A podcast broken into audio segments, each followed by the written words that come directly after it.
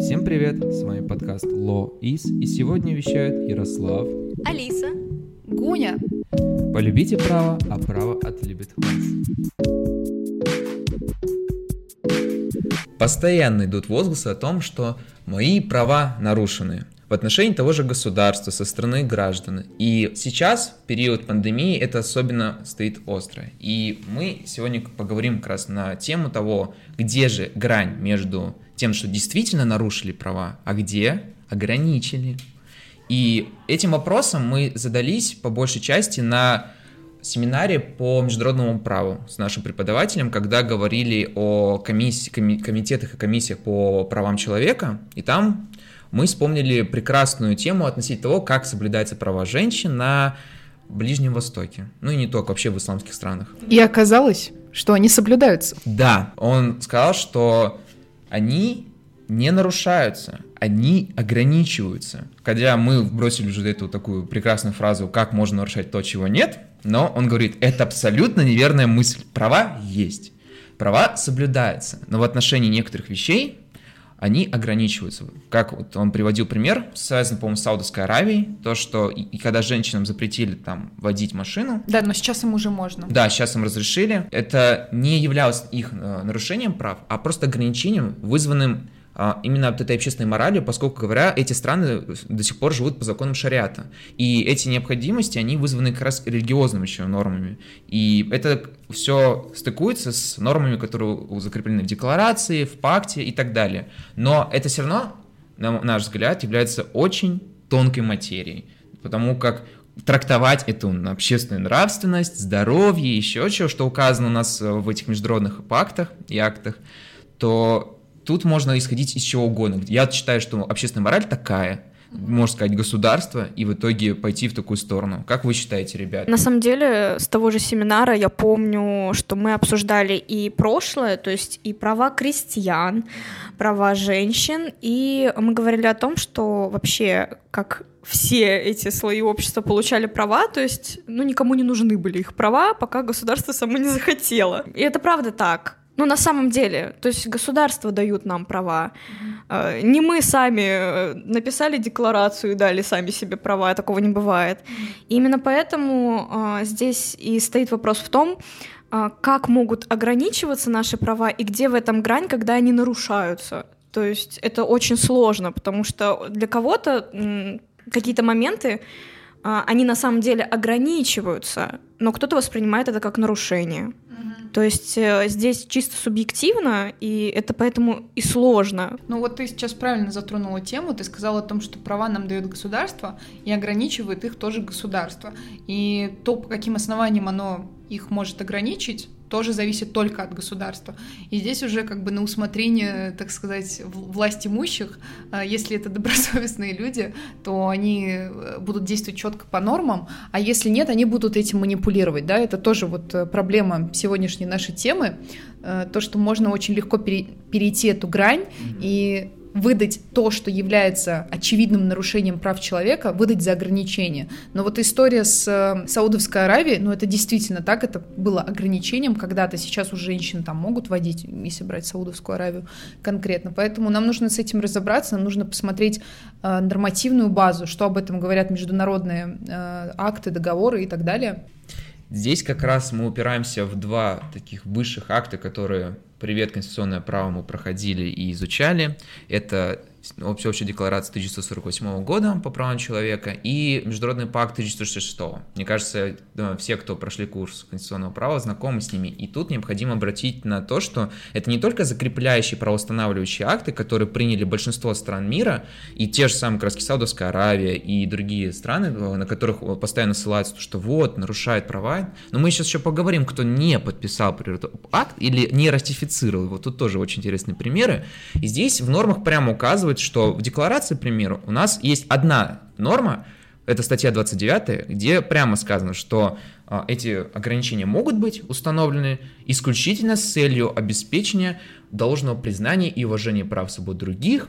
Очевидно, что и право и свобода заканчиваются там, где начинается право и свобода другого человека, и удовлетворение справедливых требований морали, общественного порядка и общего благосостояния в демократическом обществе. Честно говоря, мне кажется, любой человек видит в этом что-то очень абстрактное. Абсолютно. То есть, как минимум, читая эту норму, ты можешь там уже простраивается в голове, что должно быть какое-то примечание, потому что эти понятия, они очень такие широкие, да, то есть что такое мораль, по-моему, нравственность? Да, общественный порядок, общее благосостояние в демократическом обществе, хотя, ну, далеко не все общества в мире, признаем прямо, не являются демократическими там, все-таки, и это очень абстрактно, и по сей день, поскольку мораль каждого общества своя. Где-то, к примеру, будет нормальным, не знаю, хлопать по плечу там на улице любого человека, он такой-то, как, например, знак благодарности, может, поймет, а где-то, наоборот, за это можно получить вообще наказание, потому что это запрещено нормами.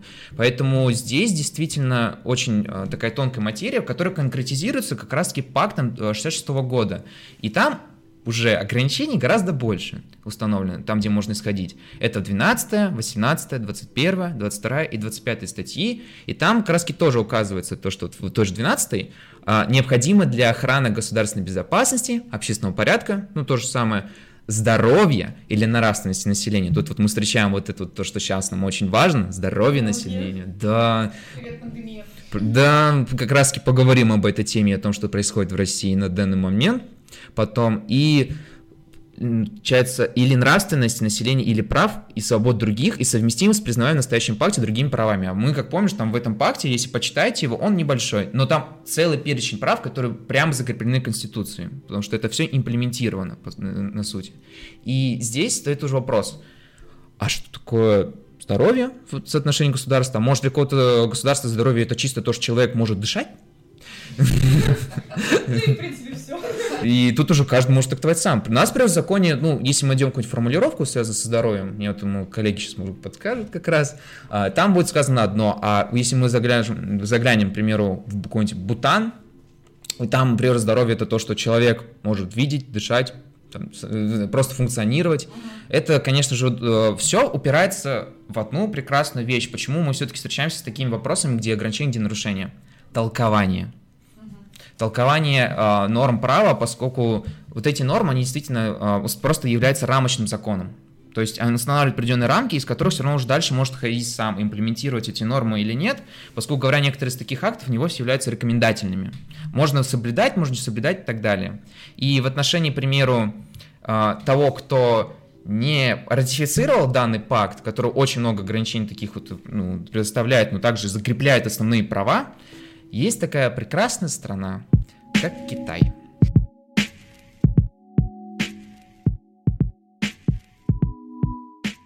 Я вот хочу... Я хочу, да, сказать про эту интересную вещь. Я думаю, что слушатели об этом знают, но мы эту историю рассмотрим именно с правовой точки зрения. Тюркоязычный народ, уйгуры, достаточно известны стали из-за того, что их просто дискриминируют в Китае. Сейчас это называют концлагерем, в котором проживает около 10 миллионов уйгуров на территории Китая. И эти концлагеря называются концлагерями перевоспитания. В них ведется обучение китайской культуре. Это танцы, это песни, это язык и так далее. То есть стирается вообще идентичность этого народа, уйгуров, то, что они относятся к мусульманам, то есть их перевоспитывают, делают из них настоящих китайцев. И мы специально посмотрели вообще, как эта проблема решается, потому что это очевидная дискриминация, это никак не ограничение прав человека, вот как раз-таки вот про эту грань мы говорим. То есть если мы уже обсудили, да, эти международные акты, где приведены основания для ограничения. Какое из этих оснований прослеживается в том, что уйгуры перевоспитываются, из них делают китайцев? Какое это основание? Это точно не вопросы здоровья, общественной безопасности. Я не думаю, что уйгуры, они небезопасны для Китая. Это, во-первых, абсурдно звучит. Вопросы нравственности очень странно, почему другие народы живут свободно в Китае, а уйгуры нет. Как раз стоит вопрос в том, что, ну, есть вот эта абстрактная фраза «общественный порядок». Конечно, можно говорить о том, что это просто порядок в обществе в отношении того, что там не нарушаются права и свободы других граждан и так далее, и так далее.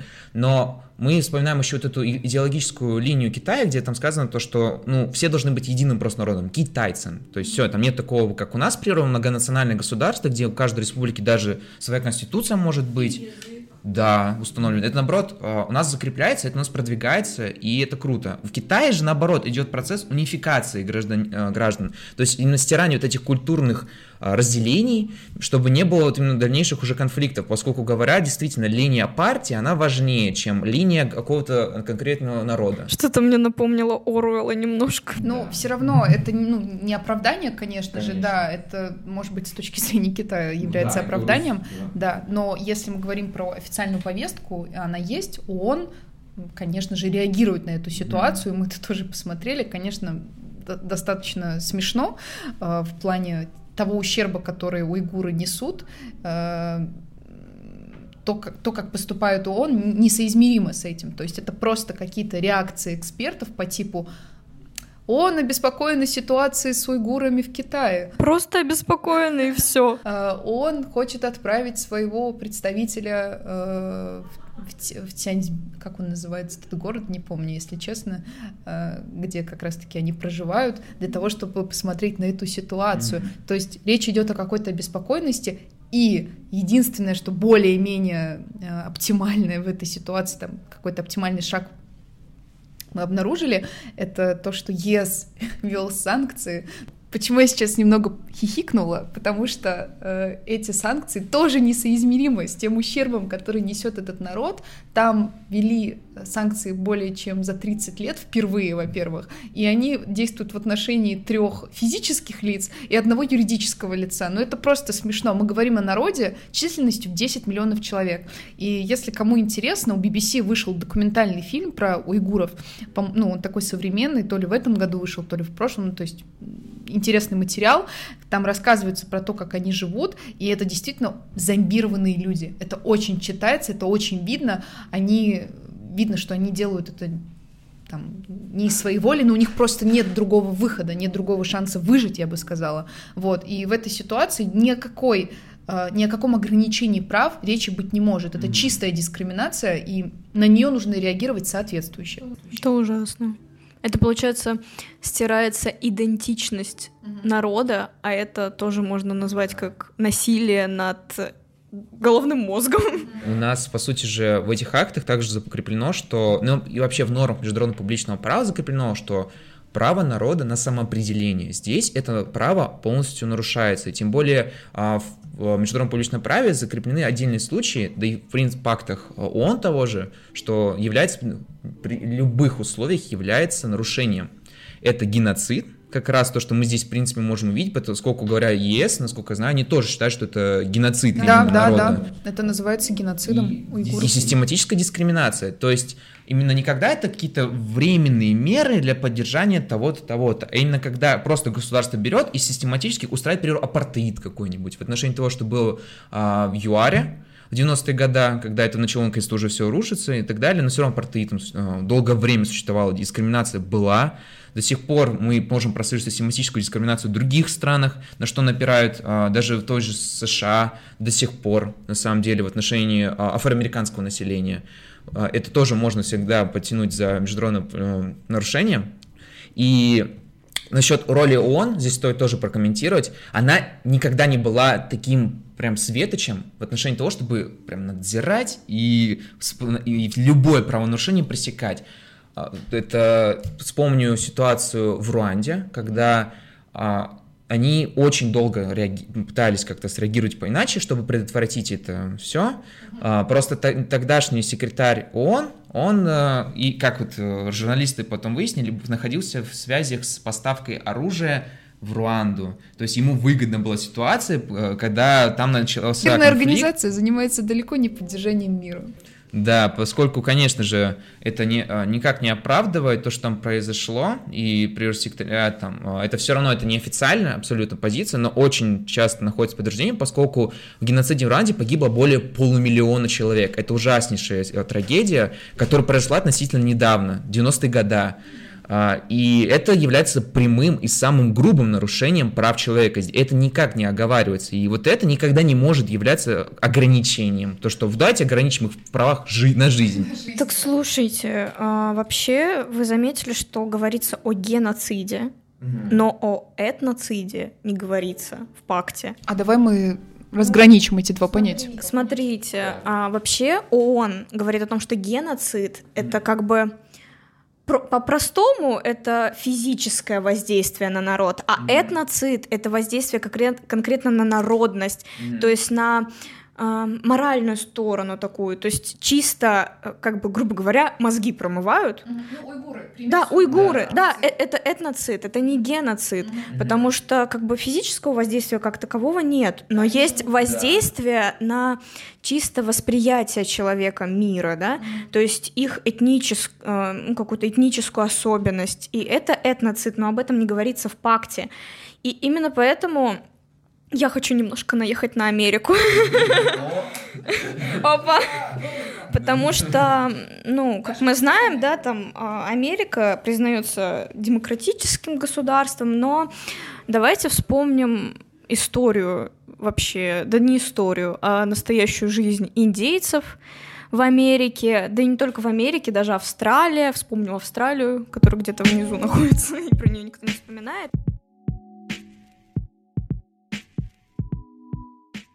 Резервации индейцев в Америке и Австралии, на самом деле, лично я считаю, что это ужасно, потому что, да, может быть, индейцам как бы сказали, вот это ваша территория, вы там как-то сами рулите своими законами индейского племени, да, живите там, но они живут отдельно, то есть это отдельные территории индейцев, там не живут американцы, но при этом все равно Америка влияет на это. То есть это не так, что они это сделали вид, как будто дали им права. Вот вы там сами определяете себя, самоопределение народа.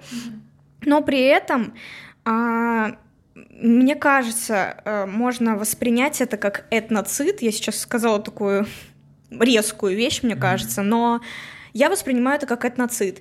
Недавно вышел фильм «Ветреная река», который рассказывал про расследование преступлений. Вы посмотрите обязательно, очень интересный фильм, но очень грустный. И там было расследование преступления в индейской резервации. И на самом деле таких случаев много, когда кого-то убивают, но ничего не делается, потому что по закону Америки это расследует либо индейская полиция, а мы понимаем, да, индейская полиция — это просто там, кто-то из племени, или ФБР, но ФБР не передает, они передают напрямую дела в Конституционный суд, и Конституционный суд просто закрывает эти дела. То есть это не расследуется. То есть это, во-первых. Во-вторых, там свободная зона торговли табака, алкоголя, и им разрешено держать казино. Это же можно воспринять как то, что они хотят деградацию этой нации, правильно? Mm-hmm. То есть они им деньги выдают, но на что они могут это потратить? На дешевый алкоголь, дешевые сигареты и, в казино сходить. Mm-hmm. То есть... По сути, это деградация общества, и было много демонстраций по поводу этого, но это как-то заминается. Если посмотреть вообще, как это обсуждается в СМИ, это не обсуждается. То есть этот фильм, он стал таким прорывом, я сама об этом не знала, но когда я посмотрела, я начала изучать, в Ютубе ничего нет. Практически. Там просто люди проезжают резервации, ходят по ним, но...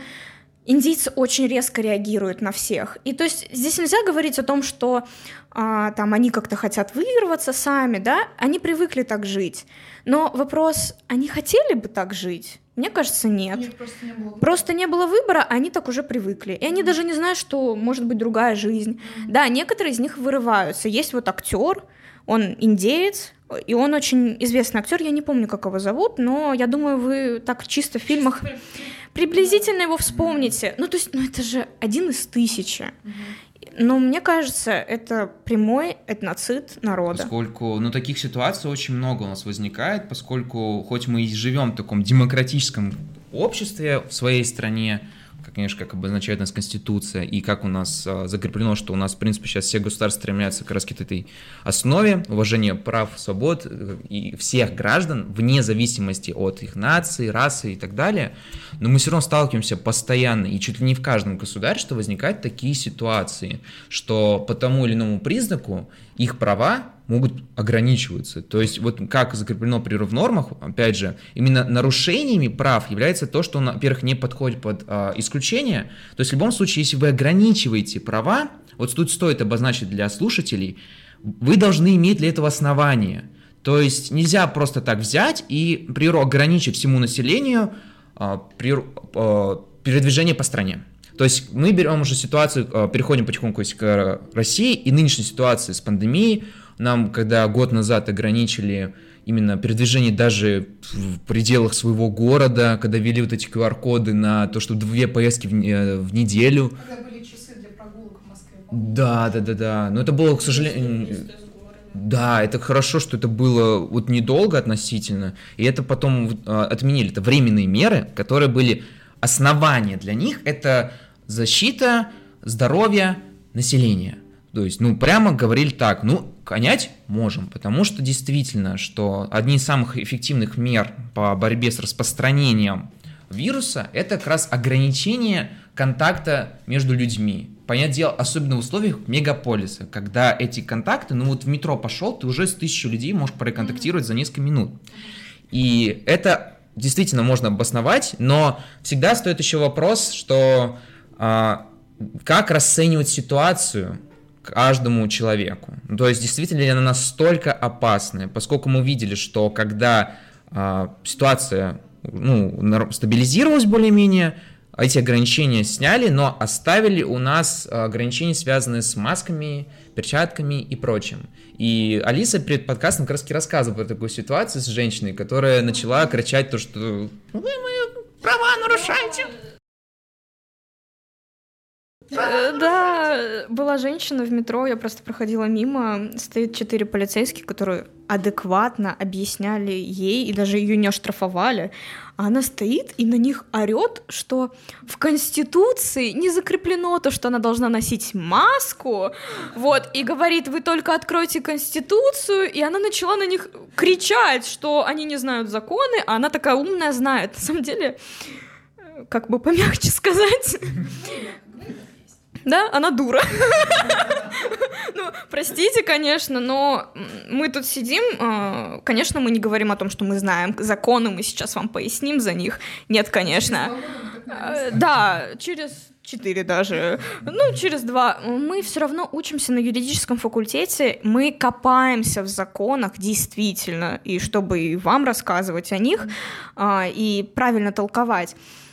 И мне кажется, мы как бы немножечко имеем право иногда как-то рассуждать, но при этом аргументировать это. А когда люди просто говорят, ой, в Конституции это не закреплено, а вы читали Конституцию. Конечно, это не закреплено, было бы глупо, если бы там было написано «носим маски и перчатки».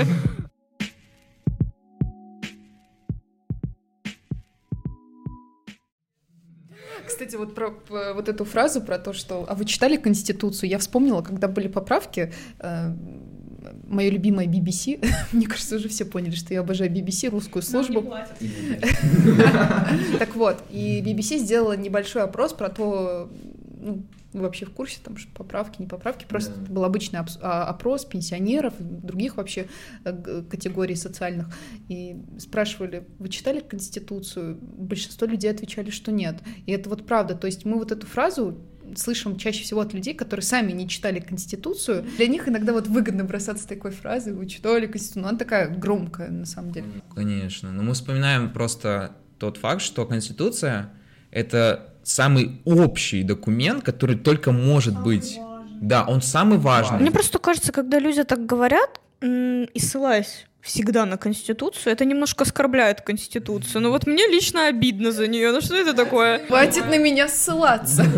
Не, конечно, потому что когда разрешаются споры между гражданами, если почитать несколько даже судебных дел, там не будет такое, что суд, так, а что в Конституции написано, так, мы смотрим, так, вот эти права, да, у вас нарушаются, чисто по Конституции, согласно статье Конституции, вы нарушили, и поэтому мы присуждаем такое, нет. А даже Конституционный суд в своих делах, он...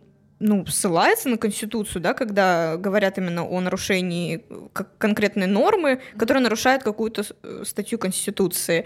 Но они все равно ссылаются на федеральные законы и на все остальное. Но просто Конституция — это фундамент, на котором потом все растет. И когда мы ссылаемся на Конституцию, конечно, там не будет прописано, что Петя должен носить маску. Я еще хотела сказать, что мне кажется, это мечта любого юриста, чтобы всегда все ссылались на Конституцию, Конституцию во всех судебных делах, ну то есть это же ну реально просто, ты открываешь дело, а там чисто по Конституции все статьи расписаны, и ты такой, а, круто, то есть я могу по одному документу разобраться вообще, в чем было дело и почему оно решилось именно таким образом, мне не нужно лезть в другие акты, но тогда юриспруденция была бы скучной. Ну вообще да, это то же самое... Это как брать перерыв статью 10 Гражданского кодекса, где говорится о добросовестном поведении участников гражданского оборота, не только. Просто все, знаешь, дела бы разрешались, отношение того, добросовестный или недобросовестный. Просто статья 10 Гражданского кодекса, Конституцию, так, давайте Конституцию дальше посмотрим, так и все. Но в отношении Конституции мы главное, что должны вычленить, это в отношении всех ограничений брать, это 55-я статья, часть 3, где как раз говорит о том, что государство может ограничивать наши права, если это, опять же, как в пактах упоминалось, в отношении нравственности, безопасности, здоровья, конституционных основ и так далее. И вот здесь, конечно, необходимо поговорить о том, что какие действительно размеры таких ограничений, поскольку в неофициальных толкованиях именно в отношении этой статьи говорится, что ограничение прав не должно достигать таких размеров, при которых можно будет говорить об отмене или даже умалении отдельных прав человека и гражданина. То есть нас все равно можно ограничить в отношении чего-то, конечно. Например, когда нас вводили тут ограничения передвижения, это не говорит о том, что мы даже, не знаю, двигаться по лифту не можем там в своем доме, там, или просто выйти на улицу, вот, там, в магазин пройтись, или отправиться в какой-то регион, поскольку ну, работа тоже, она не замораживается. Это говорит лишь о том, что в отношении такого рода деятельности на данный момент произошло... Вот, ограничение, но обосновано, оно временно и оно не систематическое, вот это самое главное. Вот, я хотела как раз про это сказать, то, что вот эта фраза об отмене, она говорит о временном ограничении, то есть если это постоянная история, вот мы это закрепили, что условно вы не можете больше двигаться или, ну, сейчас уже перейдем к теме вакцинации, все должны быть вакцинированы, и если ты не вакцинирован, то ты не можешь делать вот это, вот это, вот это, всю свою оставшуюся жизнь, все, это точно дискриминация, и это нарушение прав и свобод человека, нужно идти с этим в ЕСПЧ и разговаривать. Вот. А когда речь идет о каком-то периоде, который... включать в себя соответствующие обстоятельства, грустные обстоятельства для страны, да, когда такая серьезная ситуация, то нужно поступать соответствующе. Если бы, на самом деле, я поддерживала те меры, которые происходили у нас в прошлом году, конечно, мне было иногда вот непонятно, да, я негодовала, ну почему так, ну что ж такое, какие-то часы для прогулки, вы что, там закрыли торговый центр, мне было ну прям неприятно, а потом я посидела, подумала, что ну на самом деле Россия, она даже поступила как-то гуманно. Вот по сравнению с европейскими странами, если сейчас посмотреть на ситуацию, в большинстве европейских стран сейчас локдаун, а у нас этого нет. И власти Москвы, если мы берем Москву, каждый практически там в СМИ можно увидеть эту сводку новостную о том, что мы не собираемся вводить локдаун. Спасибо, правда. На самом деле, я предчувствую комментарии, их будет очень много, потому что споры, огромные споры по поводу вакцинации, нужна она, не нужна она, зачем она, а вдруг нас вакцинируют так, что нам будет плохо в будущем. Но мы здесь не будем рассуждать с точки зрения медицинской стороны. Потому что мы не медики, мы даже не имеем права, мне кажется, об этом говорить. Да, мы будем рассуждать о правовой стороне. С точки зрения права, вот мы здесь втроем сидим, и на самом деле, вот я пока что единственная вакцинированная в нашей компании. Мне кажется, это достойно аплодисментов. Да. Ну, понятно, что я не против вакцинации, потому что я сама вакцинировалась, и... Но, с другой стороны, я понимаю людей, которые возмущены, потому что это не объясняется. То есть, мне кажется, всегда проблема в том, что СМИ доносят как-то неправильно, а обычно так и происходит. Я считаю, что СМИ в России иногда так неправильно переворачивают фразы, и это воспринимается как какое-то нападение, и, конечно же, люди реагируют на это, ну, не так, как надо. И... сами люди начинают задумываться о том, вообще идти, не идти, и слышат вот эти байки по поводу того, что там что-то плохое с кем-то там в третьем поколении приключилось, но на самом деле посмотрите на своих знакомых, вот я всегда говорю о том, что окей, там какая-то подруга, пятая, там, не знаю, с какой-то пятой стороны где-нибудь в Саратове, вот у нее там что-то приключилось, но у ваших вот именно близкого круга друзей что-то такое было? Мне пока ни один человек не сказал, что что-то плохое случилось. Правда. Да, очень хорошо подметила Алиса. Я недавно изучала все сводки новостные, которые говорили про ограничения. И я заметила одну вещь, что они все касаются просто вопроса ограничений. Мол, такого-то числа оперштаб Москвы по коронавирусу там решил то-то, то-то. Там правительство Москвы решило то-то, то-то, условно там. Теперь люди, которые не имеют вакцины, не могут ходить в кафешки, да? Mm-hmm. А я бы на месте правительства, на месте СМИ ниже давала бы какую-то причину, почему это происходит, конкретные цифры, условно. Напомним, что сейчас идет активное заражение новым штампом, индийским, он более заразителен, он более сложно переносится. То есть я бы это отмечала, а не просто, что вот мы ограничили так и так. Человек это по-другому воспринимает. А если мы берем среднестатистического россиянина, он в первую очередь на что реагирует? Да вообще в принципе человека. Он реагирует на заголовок. То есть это просто манипуляция. Он видит в заголовке уже такую отрицательную эмоцию. Меня ограничивают в чем-то, мне что-то не разрешают делать, потому что у меня нет вакцины. Окей, но если бы ниже было бы то, почему тебя в этом ограничивают, ты такой, ну реально, проблема, да, ну, если я сейчас посижу дома, я там кому-то помогу. Ну вот сейчас приведу пример, буду немножечко матерью Терезой. Ну вот условно, да, вот я езжу в метро, я не сажусь с людьми преклонного возраста, вот честно, не знаю, может быть, я уже в этом плане баризматично стала, но я подумала, что, может быть, у меня нет вакцины, и не доказано, что она на 100% защищает, это все понимают. Но, условно, я могу быть заразной и об этом не знать, да, я могу быть бессимптомным переносчиком. Но я не сажусь с людьми преклонного возраста, потому что я могу их заразить, даже если я в маске, они в маске. Принципиально не сажусь. Это уровень социальной ответственности, когда ты понимаешь, что ты часть этого общества, и ты какую-то долю ответственности несешь за это общество.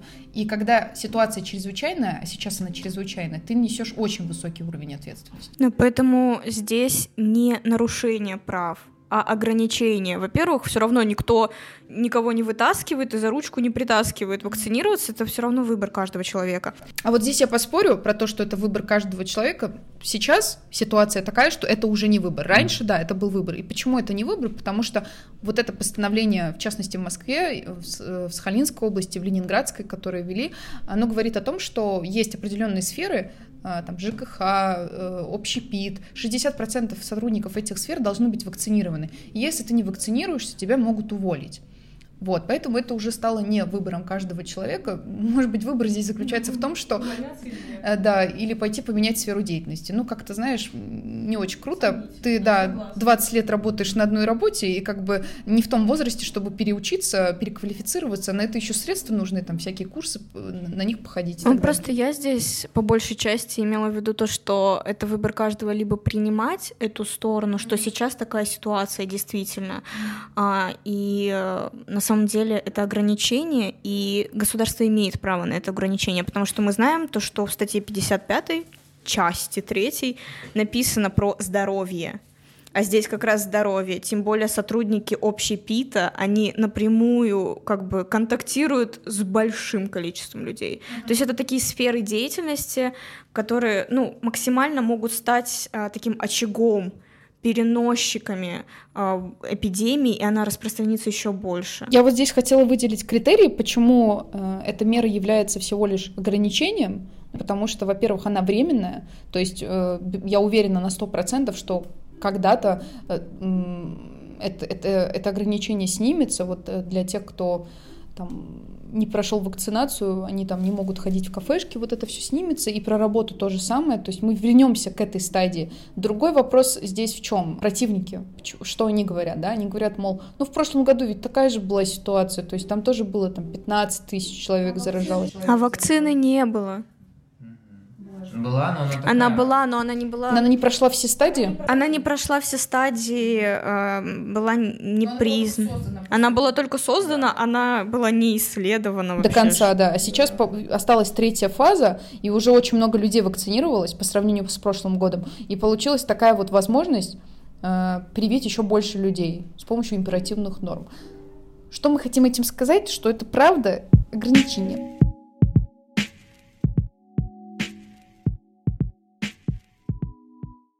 В отношении того, что, по сути, ограничение как уже мы до этого говорили, они должны обосновываться, и это должно быть доведено до граждан. Как вот это решить проблему? То есть мы подходим таким к выводам от всего подкаста, то что граждане должны понимать, что то, что в отношении них сейчас делается по всем актам и в регионах и не только, это является мерой именно ограничительной, а не нарушающей их права, поскольку у нас в стране, если верить статистике, никогда не будем говорить, что там 100% прав, 100% ложь, всегда это нужно проверять все равно и смотреть. У нас каждый день по 600 человек сейчас на данный момент умирает. 700 уже. Да, уже 700. Mm-hmm. И это можно сравнить с тем, что каждый день происходят массовые убийства. Ну, уже не со стороны человека-человек, а именно со стороны вирус-человек. Но обалдеть, никак... как ты сказала, что страшно стало. Вот, ну то есть, а никто так не думает. То есть СМИ, они обычно как преподносят? Ну то есть, вакцинация нужна для вашего же здоровья, и поэтому ограничения такие, и все. А не обосновывается, почему? Людям нужны примеры. Вот, к примеру, когда, к сожалению, у моей знакомой одной умер очень близкий человек, она решила вакцинироваться, поскольку опыт, именно когда ты видишь пример, когда необходимо все-таки себя предостеречь и других людей тоже, он способствует людей. А если эти примеры будут идти постоянно в журналах, еще что-то, или хотя бы несколько раз, когда будут вводить эти ограничения, то что для чего это вводится, поскольку право на жизнь и здоровье – это ключевое право, который во всех актах, конституциях ставится выше всех. Ну, что может быть выше здоровья и жизни? Действительно, ничего. И это право, оно умаляется этим самым вирусом, как бы это ни звучало, но действительно так. И поэтому, если это будет так вот конкретно обосновано, чтобы вызвать доверие людей тому, что сейчас происходит процесс вакцинации, что это необходимо, а не просто вакцинируйся, иначе там не будешь ходить в Starbucks любимый свой. Нет, так не должно быть. Это должно быть так, что ты вакцинируешься, чтобы спасти, к примеру, себя или других людей. И своих близких. Потому что действительно эта ситуация очень тяжелая. Я чувствую, что будет очень много негативных комментариев, но мы здесь еще раз подчеркиваем, что мы говорим о правовой стороне. Да. Мы не говорим о стороне там, моральной, медицинской, ни в коем случае. Хотите, вакцинируйтесь, не хотите, не вакцинируйтесь. Да, мы никого не призываем, мы вообще даже не вакцинировались, кроме Алисы, но у нее была вынужденная ситуация, она летит в Словению учиться, поэтому ей нужно было иметь вакцину. И очень часто мы слышим фразу про то, что обязательная вакцинация нарушает мои права, а здесь я хочу вспомнить дело ЕСПЧ.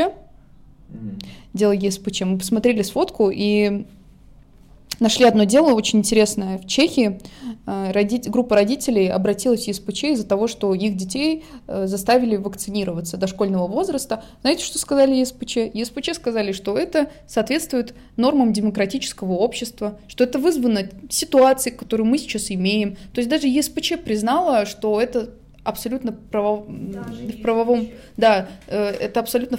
поле находится такое решение со стороны государства, регламентировать такие меры. Потому что здесь мы говорим уже не о своих правах, а о том, что мы должны уважать права и других людей. А когда происходит такая ситуация, пандемия, мы должны понимать то, что наш выбор может зависеть... Нет. То, что наш выбор, он влияет на других, потому что вакцинируемся мы, не вакцинируемся.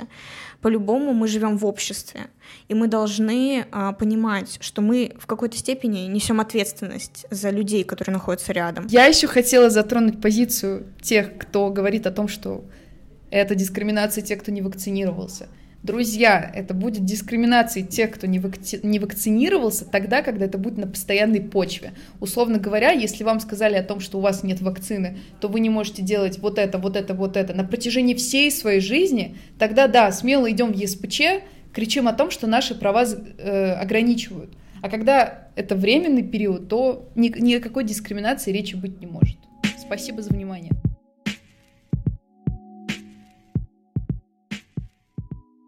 Гуня отлично подытожил тему с вакцинацией. Если заканчивать тему самого подкаста, необходимо обозначить следующее, что всегда смотрите на то, как государство обосновывает свои ограничительные меры, поскольку нарушать права публично никакое государство никогда не станет, не будет издавать акты о том, чтобы взять и, к примеру, геноцид какой-нибудь устроить. Тут необходимо всегда смотреть то, как это обосновывается, и действительно ли не является это нарушением, поскольку все же завуалировать всегда можно. И необходимо еще смотреть на то, как это толкуется. Мыслите критически и слушайте наш подкаст. Копайтесь в законах и будьте здоровы. Кстати, хорошо звучит. На этом мы завершаем. Всем спасибо, и мы прощаемся.